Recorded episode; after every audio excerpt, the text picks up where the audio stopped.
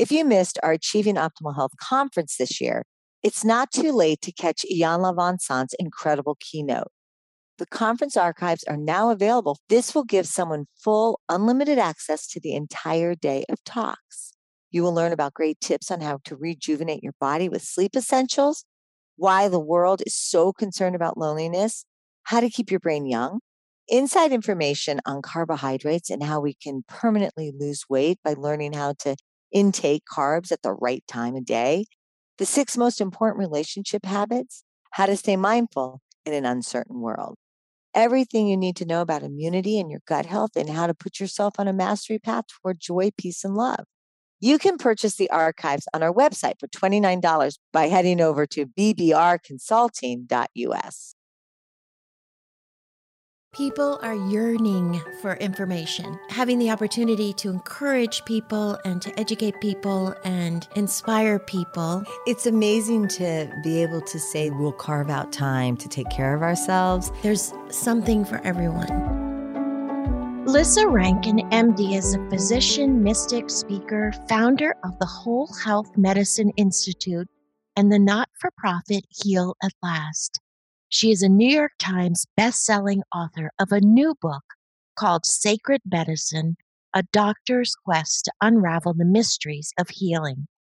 Today, Lissa will join us to talk about her new book, a guide offering hope for healing when all else fails. Welcome, Lissa, to Health Gig. Trish and I are thrilled you're joining us today. Oh, it's a pleasure. Thank you so much for having me here. We're so excited about your new book, Sacred Medicine, and we're going to talk about that today. But we want to start by having you tell us your story and uh, what made you interested in 360 degree healing. Oh, gosh. I wrote a whole book called The Anatomy of a Calling that answers that question. And it is not a simple answer. But I guess I'll say briefly you know, I was raised with kind of fundamentalist parents. My mother was a fundamentalist Christian, my father was a fundamentalist doctor. And so my upbringing was very sort of dogmatic, and it was all religion and all faith, and everything spiritual lived in the church. And then it was all science and all medicine, conventional medicine.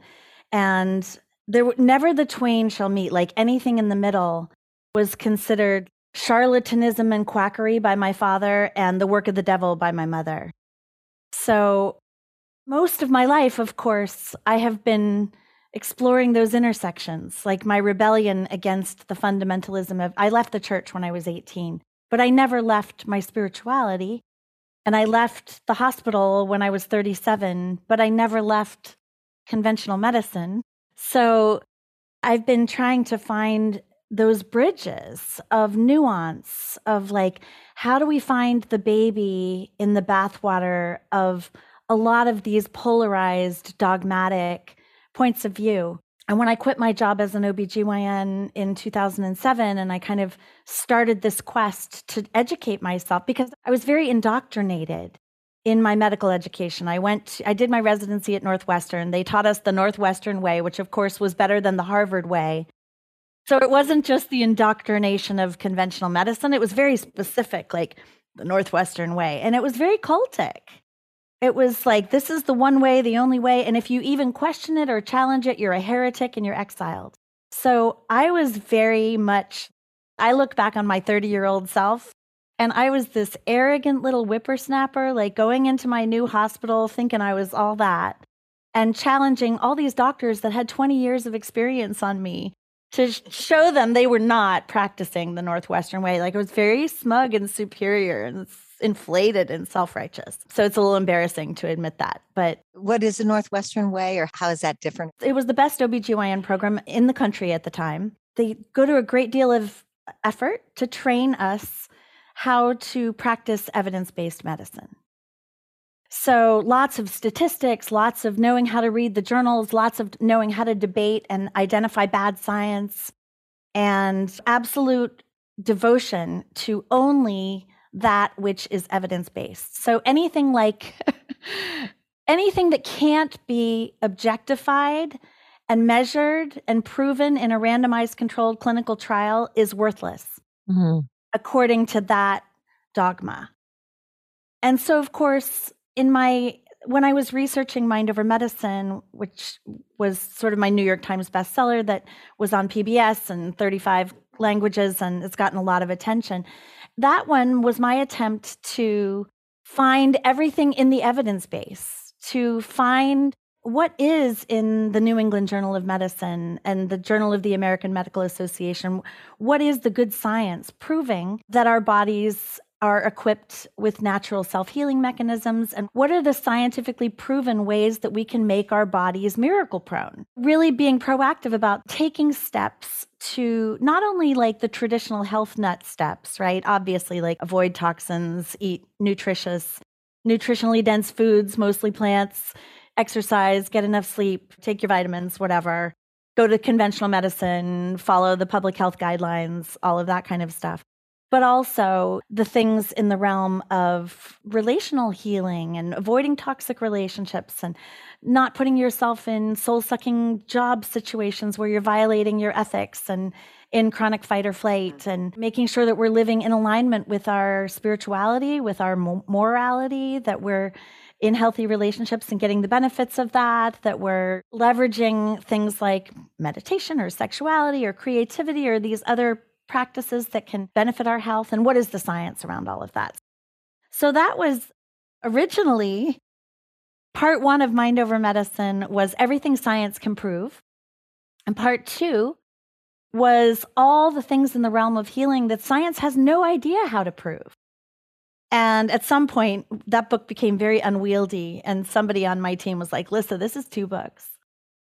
So, Sacred Medicine is actually the sequel to Mind Over Medicine. But once I realized it was a separate book, I was like, oh my God, if I want to do this right, I need to take a decade going around the world and trying to find the tools in the world's medicine box that they didn't teach me at Northwestern that might not fit into the evidence based medicine category but that might just be because science doesn't know how to measure these things yet or science hasn't we don't have we haven't had funding to try to measure these things yet. Or maybe there are things we can't even measure like the consciousness of the healer. Like i have a theory that i haven't said this or written this publicly yet because of the pandemic but i wrote an article right before the pandemic basically making a case for evidence-based medicine the whole model of it being based on certain assumptions that I think are wrong. Like the assumption that we can separate the person delivering the medicine from the medicine. In other words, there's an assumption that if we're testing, let's say, acupuncture or a pill, there's an assumption that if we have hundreds of patients and dozens of practitioners delivering the thing, that the outcome is based on the acupuncture or the drug and I'm saying, what if it's actually based on the human? Mm-hmm. Yeah, that's so interesting. Yeah. So I did, I was a doctor in pharmaceutical trials back when I was in practice, and they fired me because my placebo effect was too high. And mm-hmm. so I have a theory that we can't actually separate some of those things. And as I talked about in sacred medicine, I have some theories about the placebo effect. Mm that it may not be at all, we don't know what it is. It's a medical mystery. And I wrote a lot about it in Mind Over Medicine. But I have a theory that it may not even be possible to separate the people in the clinical trial from one another. And there's a whole chapter about William Bengston and the placebo effect and his controls and his studies, where all the control mice in his scientific studies were getting their cancer cured also. mm-hmm. So I have a theory that places like Lourdes might be an example of kind of a field effect of people with shared intention to heal and shared spirituality and shared sort of humility and and that maybe there's something in that field effect that is related to the placebo effect Wow, that is radical. That's yeah. so radical. has well, has the northwestern um, Western folks called you up yet? Not yet, but maybe they will. But and again, I, I don't. I want to. I want to say I was very well trained. I'm so grateful for that education because I I know how to read the data. Yes, and during the pandemic, yeah. that was really important to be able to separate the science from the non-science and the fake science and the pseudoscience. And so kudos to Northwestern for absolutely. And probably, I wonder if you think without that background, you wouldn't be able to ask these questions you're right. asking and the changes you're making. Right. I think right. is what we're hearing you say. Yeah. Yeah. So I'm very grateful. What I'm hearing you talk about is treating the person, not the patient. Absolutely. Which is such a, uh, you know, even today, a unique approach. And you don't see it much. It's so true. And even recently, uh, the idea that your doctor, and, and there's a lot of compassion for our doctors too, because they are overworked and especially now with all the restrictions.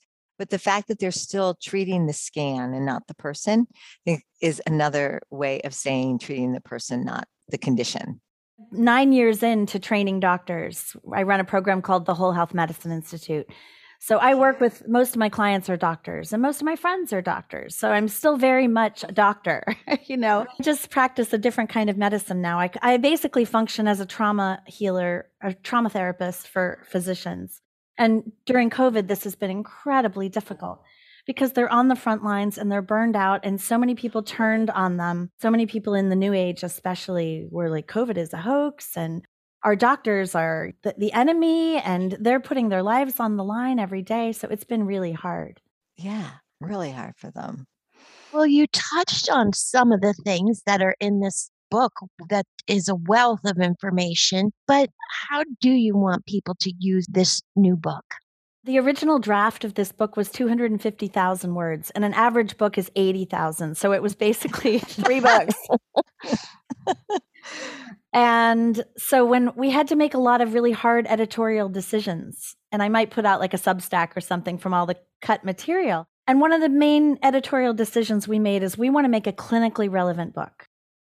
So my goal is that anybody who has failed to get relief from conventional medicine or alternative medicine, and they're still symptomatic and suffering, that my goal is that I wanted to introduce some practical self help tools that people can try at home to be part of their larger prescription for health. And in the in Mind Over Medicine, I teach about the six steps to healing yourself.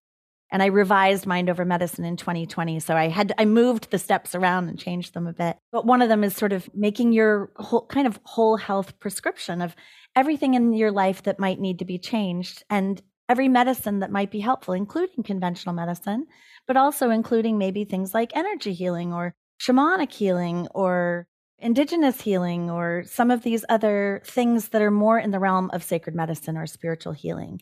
And that also led me into the realm of sort of cutting edge trauma therapies, the whole world of trauma informed medicine and what happens when trauma survivors who have physical symptoms because of the nervous system dysfunction that comes from chronic fight, flight, or freeze in the nervous system, as Bessel van der Kolk wrote about in the Bo- when the body keeps the score. What happens if we treat the traumas of those people? Is it possible to reverse trauma related illness by treating the traumas and reversing the illness? I really wanted to just try to say if you've tried everything in conventional medicine and you've tried everything in the health nut world, here's some things you might not have tried. But I also, it's also a memoir. So I basically am telling the story of gallivanting around the world for the past 10 years, working with shamans in Peru, Qigong masters from China, and going to Lourdes and Balinese healers and indigenous healers all over the world, and trauma therapists and gurus and that whole realm. But I also, part two of the book is really about the shadow of sacred medicine. And that was a surprise to me. I went in very sort of gullible and idealistic. And I kind of had this story in my mind that if people can cure cancer with hands on healing, they must be Jesus. And that must mean that they're enlightened or they're in some way have a level of ethics or morality. And I would like to debunk that categorically right from the beginning. just because somebody can cure cancer with spiritual healings, it says absolutely nothing about their ethics, mm-hmm. as we can see from John of God being in jail for 500 count, counts. Yes. Of sexual. Just watched that documentary. So I'm. Yeah, it's harrowing. It's yeah. harrowing. Yeah. And I was absolutely shocked. Like the the level of corruption and abuse in that realm is far worse than it is in conventional medicine. Like I, I talk right. frequently I talk frequently about the corruption in in conventional medicine. It's way worse in this unregulated wild west realm of spiritual healing. And even certain trauma therapies, there's a bunch of podcasts out right now, sort of exposes about psychotherapy abuse or psychedelic assisted therapy abuse and things like that. So, abuse of power happens everywhere, but it especially happens in this realm. So, part two is really about if you're wanting to engage with some of these modalities, how do you stay safe? Mm. And how do you protect yourself from predators? Because there are a lot of predatory, corrupt con artists in that realm and there's no board certifications so right. there's no way to report them. Right. Right. That Doro that was what you were talking about this morning when we were hiking. Yeah. she was saying that was one thing we really wanted to highlight just to understand that and how do you know right is what you were wondering exactly. But some of the things in the book were just riveting. So can we talk about how you become miracle prone mm. love that well, again, I've been studying that for 10 years. So I would say read Mind Over Medicine and read Sacred Medicine. and that will answer that question. It literally is hundreds of thousands of words of answer to that question. There's no soundbite for that. But I would say if I had to pick a soundbite, I would say we have all been traumatized, all of us. Because if you live in this culture, full of systemic racism and being built on colonization and genocide and species extinction and nature disruption and environmental chaos and climate crisis. And we've all been traumatized in some way with certain kinds of developmental trauma, where we had maybe controlling parents or parents who didn't love us unconditionally, parents who themselves were traumatized. So it's not just the adverse childhood experiences that we have the most scientific data about, those things like child abuse and sexual abuse and divorce in the home and parents in jail and mentally ill parents and all of that. Mm-hmm. If you look at the way I define trauma, we've all been impacted. Our nervous systems have all been impacted by trauma. And when our nervous systems are impacted by trauma, that impacts the development of our vagus nerve, it impacts our brain development, it impacts the functioning of our immune system and our endocrine system and our microbiome. It, it basically has multi organ system end results in the body. So, like, people sometimes get insulted if you say you have chronic illness, go see a therapist. They're like, Are you saying it's all in my head? Oh, no, no, no, no, no. It is absolutely somatic. It is absolutely absolutely in your body, in in your nervous system, all over your whole body. But a lot of people don't realize that there is, at least anecdotally, this was what really got me when I met Asha Clinton at an energy psychology conference. And I had no idea what energy psychology was, but they wanted me to be a keynoter. They were like, You're practicing energy psychology. I'm like, I am? I don't know what that is. So I met Asha Clinton, and a doctor from Duke that I had known for many years said, You have to go to this workshop f- with this Princeton grad, you know, this Princeton, former Princeton professor who is a psychotherapist with a PhD who is using energy psychology as primary treatment for cancer in people who have, for whatever reason, have said no to conventional medicine, or she's treating them as an adjunct to conventional medicine. And I was like, what? energy psychology to treat cancer. And she's trained a whole bunch of therapists how to do this multi causal illness protocol.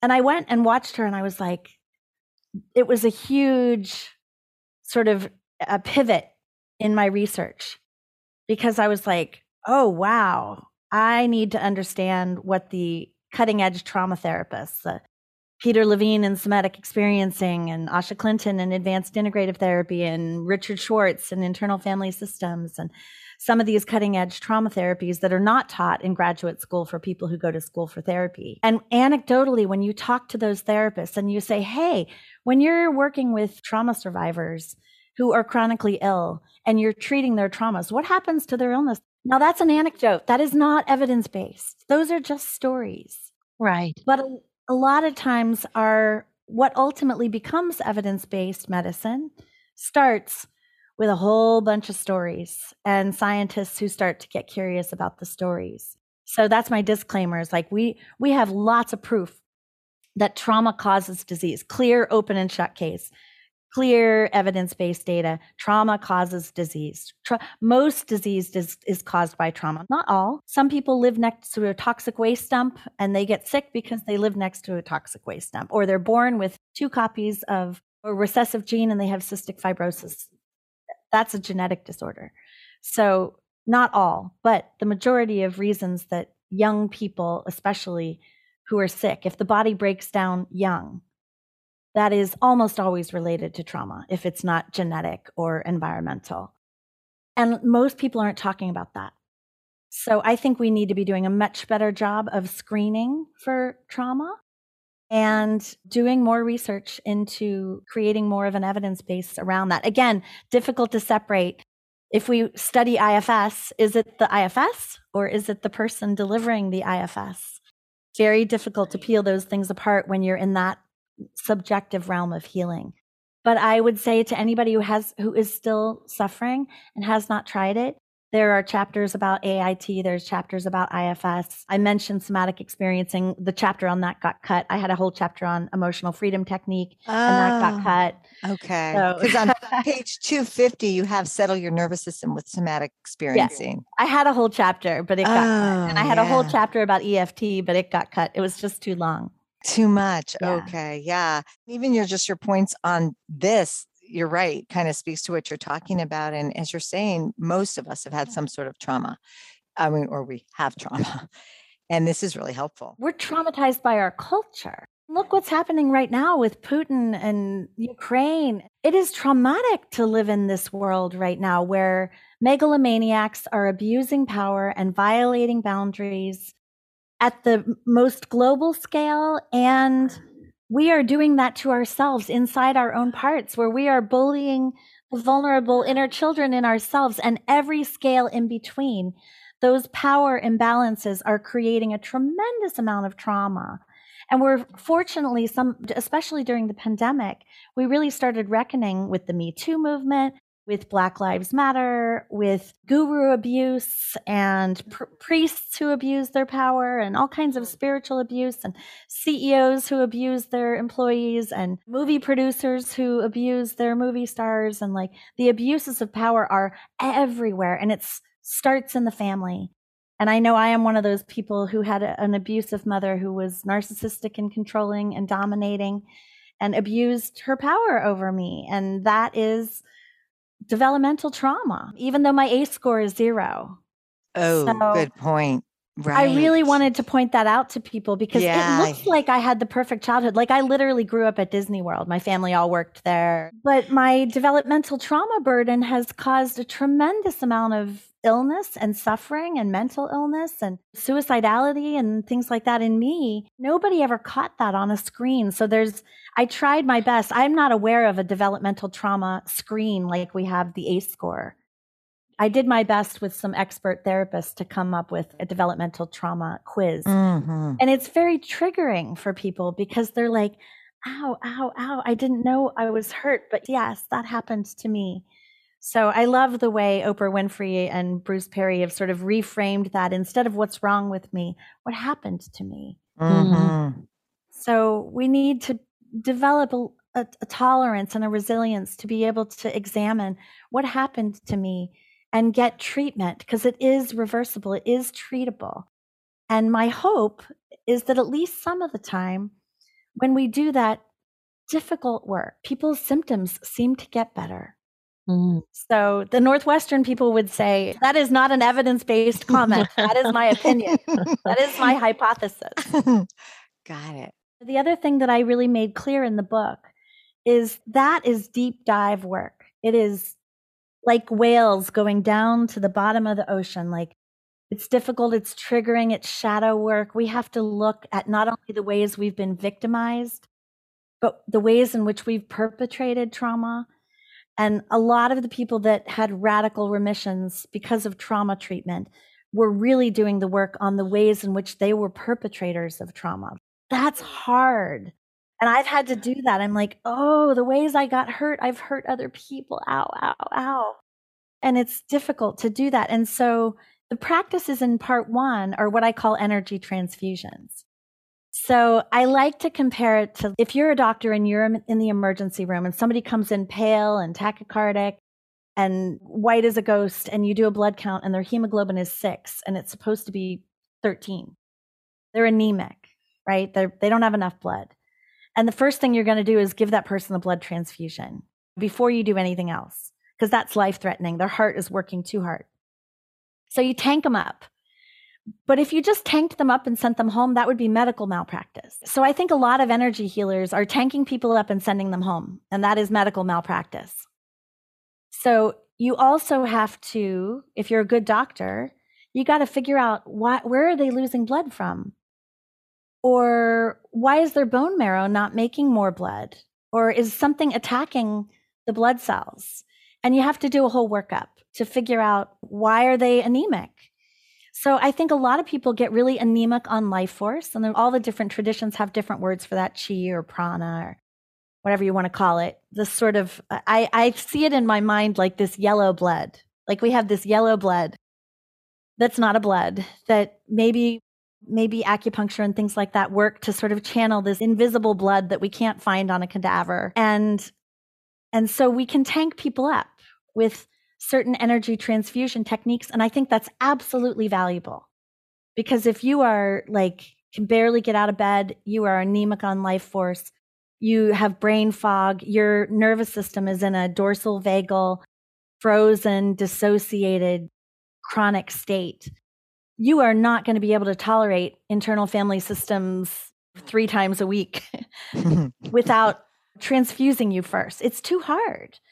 So I'm a fan of let's tank people up, help them feel better, and then go down to the depths and do some of the harder work and check with your nervous system. If it gets too hard, come back to the surface like the whales, taking a breath, splashing around, playing with the other whales, dancing, ch- chanting, singing, engaging in various group healing, going to, yeah, I'm place going to places like Lourdes. I had an absolutely magical experience there and did not anticipate that. It was such a transfusing experience to be with thousands of people who all came to this pilgrimage site with the intention of healing and bonded together around their faith in this place of deep humility.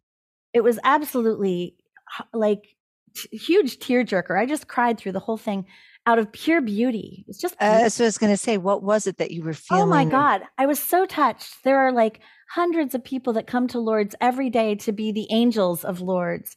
They're healthy people who pick mm. up the mm. pilgrims from the train stations oh, yeah. and bring them in their wheelchairs and take them to their hotels and and basically, you know, caretake them and mentor them through the whole experience and push them in their lines through the grotto eh, so that they can touch the gr- walls of the grotto where these allegedly magical healings have happened and they can pray to the Virgin Mary and they can prostrate themselves in these places. And there's the all these people that minister that's the word i really felt all these people ministering to the sick and putting them in the the baths in the sort of magical healing waters and all the stories around all of that. And they do a processional by candlelight at night, like thousands of people.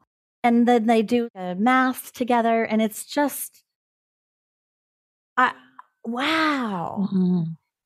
And wow. what you're talking about is some sort of energy field that's there. Is that what you're saying? And everybody's in it? That's what it feels like. Like I have developed a certain somatic sensitivity that I can't explain scientifically.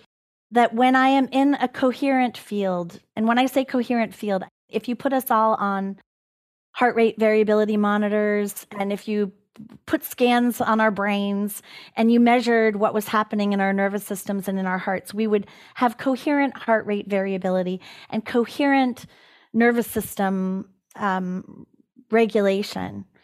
And we would be in this sort of ventral vagal part of our nervous system together, like choirs do. They've done scientific studies on this. Choirs who are singing together, or dr- people in drum circles, or ecstatic dancers. There are these various kinds of r- religious and spiritual activities that have been part of religious, especially indigenous religious traditions for forever. And if you measure those people, they tend to go into this coherent state. So my theory is that if you put people on monitors at Lourdes, you would have a whole bunch of people who are in this coherent, energetic field. And I feel that as a sensation in my body that feels like a pulse that's like slower than my heartbeat. It's 50 beats per minute. And i I can use that now because when I'm teaching a workshop and I've got a big group, I did an event with like thousands of people at the Lincoln Center. And so I really got to feel the feeling when that whole field got coherent. There are things we can do when the field is coherent that we can't do in an incoherent field. And really skillful healers can work with that coherent field in a way that is that can be really impactful. And the beautiful thing about Lourdes is there is no healer. There's no yeah. cultic leader. Yeah. There's yeah. no charismatic guru. The feel it's like the place itself is the field. Mm-hmm. So yeah, that was a big learning experience for me. Can I ask you a little bit about energy? And I, you talked in your book about seeing energy, actually seeing energy around people. And Tricia is, she can do a little bit of that. And I just want to know more about that. Gosh, so do I. yeah, I figured you did. I I have had a few mystical experiences during which I could see things I hadn't been able to see before, but it was fleeting. They were fleeting experiences. And so I'm glad I got an experience to see beyond the veil, to try to imagine what it's like to be Donna Eden, who apparently sees that way all the time. yeah. and I would, like, if I got three wishes from a fairy godmother, one of them would be to just be Donna Eden for a day. I just think that would be fascinating. Like, my curious scientist part and my artist part because i'm i used to be a professional artist i would just love to be able to see what does the world look like if you're looking if you're able to see fields energy fields. Because for the most part i don't i see what most people see. I have other ways of sensing things that are not visual. I'm much more I guess you might say claircognizant if you wanted to use that, than maybe clairvoyant. But Yes, Donna believes, and there's a whole section in there that she wrote. If, if any of you don't know Donna Eden, she wrote one of the classic sort of energy medicine texts called Energy Medicine. And it's full of fabulous self healing energy medicine practices you can do for yourself, on yourself, without uh, anybody outside of you. And they're great. And I recommend the book. And she does a daily energy hygiene practice that I actually practice myself. And we're going to, Donna is going to be one of the people helping me do the Sacred Medicine Pilgrimage on my book launch day. It's going to be Donna Eden and Dick Schwartz, the founder of IFS, and Shiloh Sophia, the founder of Intentional Creativity, and me. And we're going to be taking people on a virtual pilgrimage to experience some of those things. But Donna really believes that we're all born, that babies are all born seeing fields and that we all have that. It's not some special gift, and that it gets sort of conditioned out of us very quickly, and we lose that ability. And she said that her mother saw fields and basically raised her children without in a way that caused that not to shut down. Some people also claim that people with severe trauma histories, torture kind of abuse, often develop extreme gifts in that way as a survival strategy to try to protect mm. themselves in very dangerous situations. They might have developed kind of, you might say, extrasensory abilities to see or to hear or to sense subtle energies as a survival strategy. So Tricia and I spend a lot of time in nature and and I think nature is so accessible to everyone what did you find out about nature and earth rituals? Oh my gosh. When it, it's funny, I have this very somatic reaction when people ask me about that. It's it makes me want to cry. Oh. because I am so grateful for what I have been taught by the indigenous healers that took me under their wing and gave me what I consider to be an, an incredibly beautiful gift. And it was, I feel very grateful that they have given me permission to work with these medicines, to share this material, to, yeah, I, I am speechless with gratitude, is basically what I'm saying for what I have been given by these indigenous teachers from all over the world, but especially from the Queros in Peru and the Balinese healers in the Balinese shamans in Bali. And the indigenous healers that I worked with in the US, the Native American Crow people, because what they really showed me is that there is a principle across almost all indigenous spirituality of something that the Queros call Ayni or sacred reciprocity. There's this idea that we can only live in balance, in any kind of balance, but especially with nature, if we are giving as much as we receive. That if we're only feeling entitled to receive from nature in an exploitative or extractive way, we will get sick. They've believed that it's very related, that if we get sick, the first thing we have to do is examine where are we out of sacred reciprocity with nature. And so some of the first things they do is you're trying to make that right. You're trying to make apologies and make amends and repair your relationship with nature. And so some of the ways that they do that is through these nature rituals that are very much energy transfusions. They're beautiful. They're like these incredible offering practices. Most re- religions and spirituality have offering practices, right? Like in my fundamentalist church, it was like, here's the gold plate, you put $10 bills in. They've really cheapened it to money. But in, in most of the indigenous traditions, you're not offering, you may offer money now, but you're also offering like flowers and food and like acts of beauty, like nature mandalas, and they're beautiful. Like if anybody's ever been to the Balinese temples where you do the Canang Sari, it's like you put your there's flowers and incense and candles. It's very like divine, feminine, like sen- sensual experience to do these offerings, and it is so heart opening. Like you literally feel like you are bowing before the goddess and feeling the earth and like giving yourself to Pachamama, you know, Mother Earth, or the Apus, Father Sky, the mountains.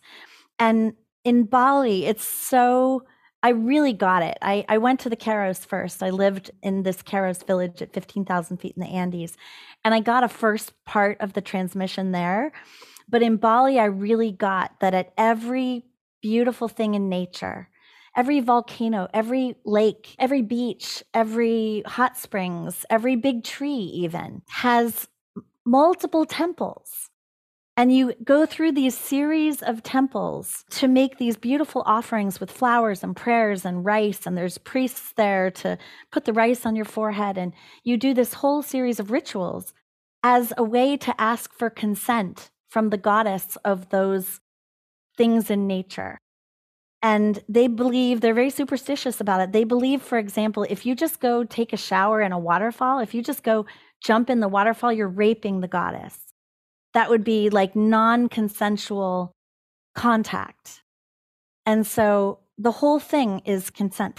ask the goddess, wait until you feel that moment in your heart where you feel the goddess has given you permission to go to the next temple.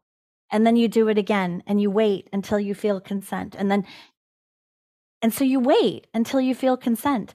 And then you're in this place of like extreme gratitude, just like, you know, lovers, where you're so lucky that both of you have consented to have this union. And there's this ecstatic merging, coming together of two lovers. You're now in that place of like ecstatic union with the waterfall. And now you're being blessed with the purification of the water over your head while you're praying. It's wow. Beautiful. So you see why I start to cry when people yes, ask me yes, this question. Yes. Like, wow. And so I was incredibly triggered. That.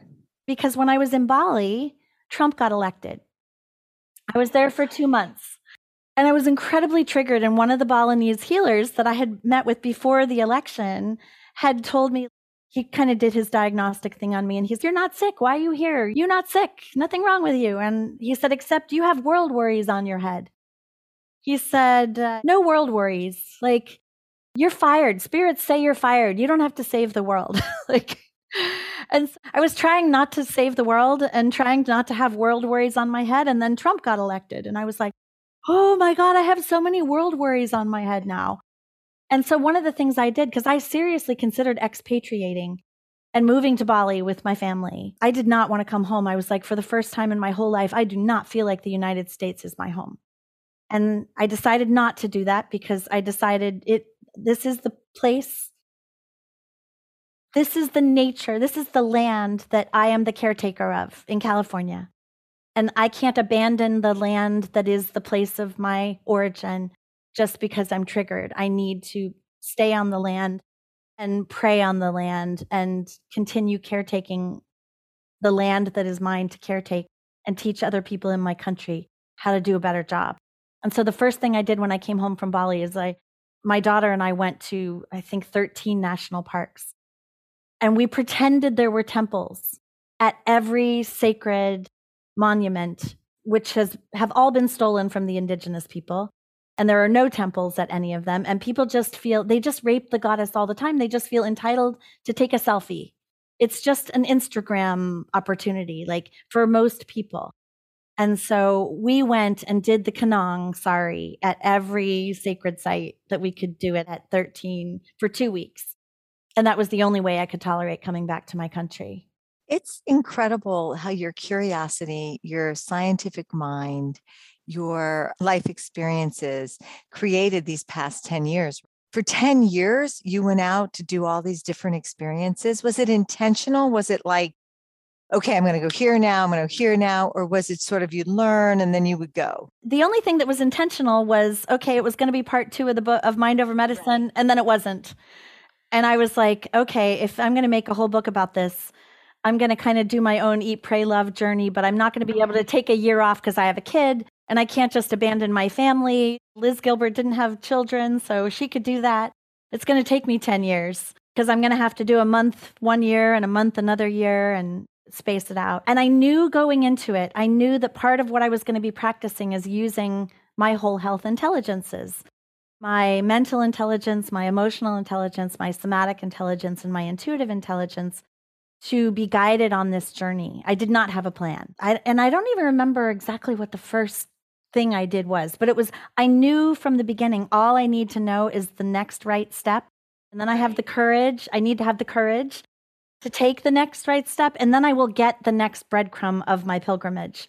And it was always that way. And it was synchronicity big time. Like flow states very magically. And one healer would send me to the next healer, and one person would re- make a recommendation to the next person, and it all unfolded in a very magical way, including that I had three trips planned to Brazil to go to John of God, and they all didn't work out. They all didn't work out. And now I look back and I was like, oh, thank you, angels. I had some kind of cosmic protection because I could have been really seriously harmed because I would have been exactly the kind of person he would have targeted as someone to kind of bring into the inner circle the way he did with my friend Jeffrey Rediger, who wrote the book Cured, or with Oprah. Like these people got conned. Oprah got conned, and my friend Jeff got conned. And they're both vulnerable trauma survivors too. And it's terrible. And I'm a vulnerable trauma survivor. So I could have been conned by that guy. So I'm really grateful that I was protected on some level. I certainly did experience a great deal of bystander trauma from watching other people get seriously abused by best-selling authors. I won't name names, but I, I, I have in the past named names because I think it's dangerous what's being done out there in the name of self-help and transformation and healing and it's been incredibly traumatic to carry that burden of bystander trauma. I've told some of my stories off the record to some investigative journalists. Because I'm like, I don't want to spend the rest of my life in court or being a whistleblower. And none of these right. bad things happened to me. So I can't call the police, but there is criminal abuse happening all over the place. Like I have 30 people whose careers I could destroy with what I know, but I don't want to do that. That's not my job to just trash people's careers. But it's very disturbing to me, which is why I put that whole part two. I wanted to really educate the readers to to have really freaking good discernment and to right all the red flags of predators. You do that really well. And the way you describe your inner pilot light, yeah. The importance of really working on that and trusting that. My last book, what sounds true, was called The Daily Flame. That's 365 love letters from your inner pilot light to your like hurt inner children. So if if anybody's curious what I mean by that, I've been writing love letters from my inner pilot light to my hurt parts for now 15 years. It's part of my daily practice and it dovetailed right into internal family systems. When i'm when i discovered internal family systems i'm like oh my god my inner guidance system was doing internal family systems on its own before i ever heard knew, right? Wow. Yeah yeah. That's so incredible. there we it's beautiful that we all have this divine self this mm-hmm. divine every religion calls it something different christ consciousness or buddha nature or right you know, but we all have this. I love how Mark Nepo describes it as the incorruptible spot of grace where we were each first touched by mm. God. Mm. And we all have that. And that part, it's not a part, that aspect of our being has the potential to be an incredibly effective healer, doctor, therapist, guru, mother, father to all of our wounded inner children. And if we can trust that part if we can trust that self and let it lead our parts, everything changes in your life. Like it is a total game changer. And that's what I had to trust going into this journey is that I had to trust my inner pilot light to guide the journey and work with all of the parts of me that got triggered along the way. Because right. it was I spent tens of thousands of dollars treating the trauma of this journey. I had no idea how traumatic this journey would be. But one of my trauma therapists, she said it was so tender, it was so loving and compassionate because she said, Lissa, that inner pilot light sent you on this journey to save yourself. And I had no idea. I had no, that was to, like one of my teachers, Rachel Naomi Remen, who's been my longest spiritual teacher. She's been my teacher for 15 years. And Rachel has told me many times that sometimes our soul, how does she say it? I don't want to misquote her because it's so perfect, but she says sometimes your soul will grab you by whatever handle is sticking out and we'll do the right thing for the wrong reasons. Like we think we're, we, well, we think we're doing it for one reason. I think I'm doing it to write a book. Right. Right. But, but I actually did it to heal myself. Right from developmental trauma. And then in order to then, continue doing the work that you're doing, so then you're a, a better teacher. Absolutely. Absolutely. So, like, I'm really aware that part of this journey taught me Rachel uh, was in a cult. And so, from the very beginning of my education as a student of a spiritual teacher, she would never call herself that. She's a doctor. I'm a doctor. She runs a Sangha of doctors that has included our current Surgeon General, Vivek Murthy and they're amazing. It's an amazing Sangha. But part of what she taught me early on is if you're going to have any power in the public eye, you must cult proof your communities. And now we're getting more and more, you know, education in the public around that with things like the John of God documentary and The Vow about NXIVM and Keith Raniere and the Conspirituality podcast and the A Little Bit Culty podcast. And there's a whole lot of cult education out there. And, and it can be a cult of one as the bad vegan documentary. I know the woman that was in that cult of one, and it was oh, horrible really? what happened. Yeah. To Sarma. I met her years ago at Pure Food and Wine, where the raw vegan restaurant she had in New York. Yeah. So it's horrible what can happen to people when they when people with developmental trauma get hypnotized and under the coercive control of charismatic leaders or domestic abuse situations. Like the charismatic leader can be a cult of two in a marriage or a cult of five in a family or a cult of thousands in a megachurch or a cult of in an online influencer like Christiane Northrup, who is running a cult and spreading COVID misinformation. And she wrote the foreword to my first book. It was like, what happened to this person?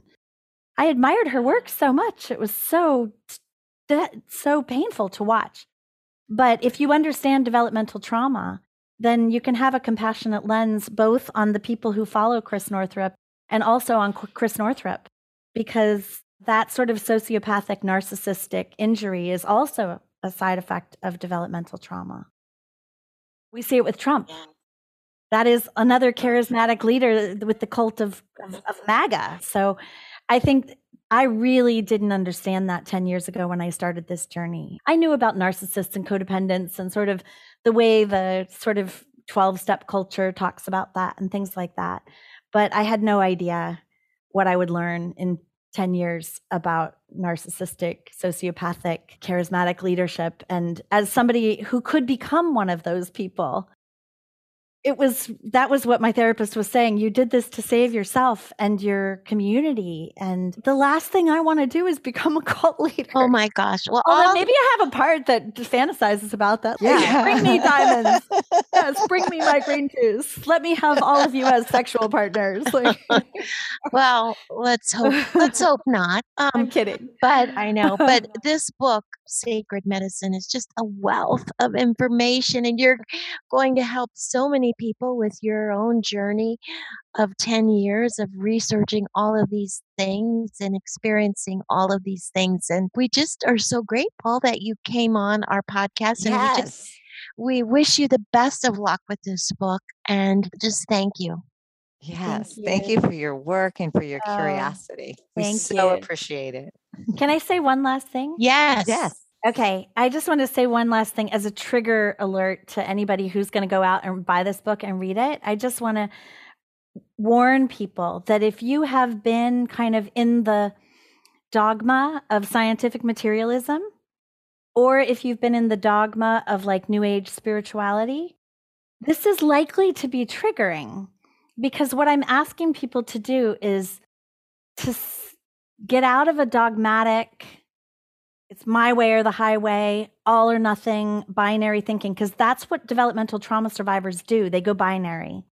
They go all or nothing, black or white. They don't have, a, it's very hard for them to have room for nuance and gray areas and paradoxes. And in the book, I talk a lot about the paradoxes of healing. And so I just want to invite people if you feel a trigger because you're like, oh, is she talking about me? Is she criticizing me? Like, oh, I did that. Oh, I've believed that. Oh, have I hurt people that way? To just be incredibly gentle with yourself and just be curious. Just all you have to do is just be a little bit curious about, like, if you've only done natural medicine and you've been like, you, you hate doctors, you do everything you can to avoid the hospital, but maybe your natural medicine isn't working for something that you're doing. Like, just be a little bit curious that maybe there are good, safe doctors out there could help you and that there might be a cure even in conventional medicine for you or if you've been in the scientific materialist energy healers are charlatans trauma therapists are just head shrinkers it's only a pill just give me my zoloft or give me my penicillin or give me my chemotherapy then maybe be willing to like sure get the surgery and the chemotherapy but would i also be willing to consider seeing an ifs therapist to wonder like what happened to my nervous system and my immune system and made me incapable of fighting off this cancer? Is it possible that there's some trauma related thing that made me vulnerable to this so that I can have a better chance of a good outcome? So, just to be curious about getting out of your camp and like venturing, for a lot of people, it feels like venturing into enemy territory. But it's, and it can be enemy territory because there's good and bad actors in both camps. But there's also good actors in both camps. I talk a lot about discernment. If you can use your discernment to find the, the he- healthy people, then we can use all of the tools in the world's medicine bag and maybe get some miracles that are, we've been able to be proactive about that. And that the whole thing that started me on this was reading the 3,000 case studies of spontaneous remission at the Institute of Noetic Sciences and being shocked that none of these case studies written up in medical journals, nobody ever asked the patient, What did you do? There's no curiosity there. And I started asking people, what did you do? And so did Jeffrey Rediger, and so did Kelly Turner. And we've all been researching this stuff for over a decade now, Kelly and Jeff and I, as allies. If you haven't read Kelly Turner's Radical Remission or Jeff Rediger's Cured, they are both fabulous and they're fabulous people.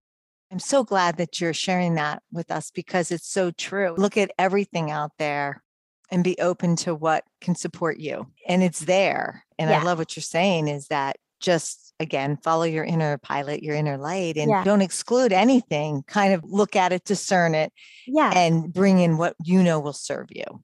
Yeah, and there's a whole section in there on how to do that with regard to the whole health intelligences. So, what if we were able to access and work with as kind of a conductor, self being the divine self being the conductor of those different intelligences? What if we were able to make all of our decisions that way, not just health decisions?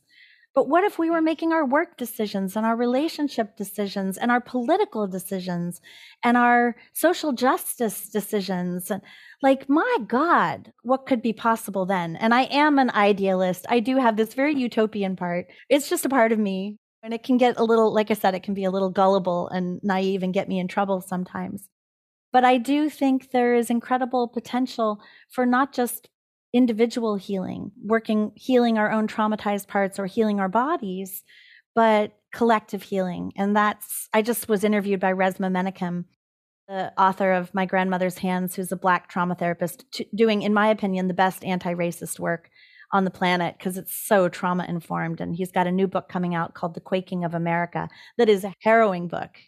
But I recommend both My Grandmother's Hands and The Quaking of America because like Resmaa's on the cutting edge doing somatic experiencing and somatic trauma therapy work to try to help us like help us heal our nervous systems so we can do the right thing with regard to social justice even if a white supremacist has a gun to our head like literally his work is about if you're a white person in Nazi Germany are you going to become the Nazi or are you going to hide the Jews like and to me, I just can't think of anything more important right now. Like, I want to be able to say, I will hide the Jews.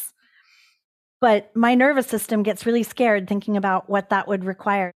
Am I going to risk my own life and the safety of my family in order to do the right thing if the US goes to civil war, which it might? This is no small thing. It's this to me, this book is sort of along with books like Resmaa's, is like, this is what we're facing right now and it's life or death. It is the species extinction or healing. And of course, all the nuance in between. I don't want to be black and white. Right. you know? Yeah. Wow. Yeah. Wow. This is there's a lot in this book. yeah, there is. Oh, well, we just are book. so grateful for your time and Lissa, all this information is really amazing and it's going to help people. Thank you. I know a it. lot of people. Thank you. So thank, thank you. you for having me. Thank you for joining us on Health Gig. We loved having you with us. We hope you'll tune in again next week. In the meantime, be sure to like and subscribe to this podcast and follow us on healthgigpod.com. I'm Tricia. And I'm Doro. Be well.